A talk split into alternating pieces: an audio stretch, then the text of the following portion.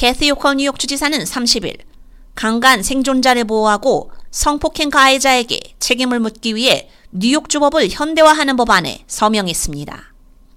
이 법안은 형법의 강간 정의를 업데이트해 추가적인 형태의 합의되지 않은 강제적 성행위가 강간으로 기소될 수 있도록 하고 있습니다. 호컬 주지사는 취임 이후 성인 생존자 법안에 서명해 가정폭력 생존자를 위한 새로운 보호 조치를 시행하고 인신매매를 단속하는 등 생존자 지원을 우선시해 왔습니다. Today I'm signing a bill that broadens the definition of rape to include additional forms of sexual violence. These are acts we, we would commonly accept as rape, but until now have fallen outside the legal definition. And rewriting these laws is also pointed, is important to the LGBTQ plus community, who've been too long ignored when it comes to prosecution under our New York State rape statutes.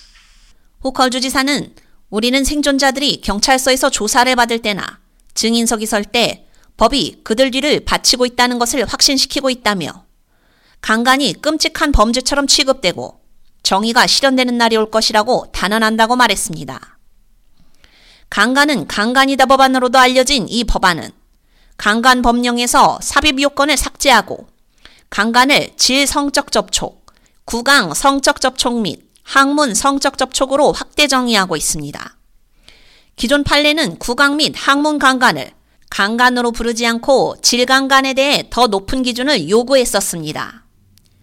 이 법안은 뉴욕의 강간과 관련 법령을 현대화함으로써 모든 생존자가 이러한 범죄로부터 보호받을 수 있도록 하고 가해자에게는 완전한 책임을 지도록 하고 있습니다. 호컬 주지사는 취임 이후 생존자 지원과 가해자 책임을 묻는데 중점을 두는 정책으로 주 정부 전반에 걸쳐 새로운 자원을 배치했습니다. 범죄 관련 비용으로 주 정부에 도움을 요청하는 개인을 위해 간소화된 신청서를 사용할 수 있도록 하고 주 전역에 직장 내 성희롱 한라인을 개설했습니다.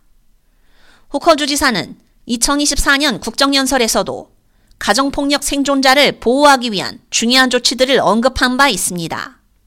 호컬 주지사는 가정폭력 사건 기소율과 총기 압수율을 높이며 고위험 범죄자들 사이에서의 재범 억제와 생존자들의 회복을 위해 과감한 투자를 제안하고 있습니다. K-Radio 유지연입니다.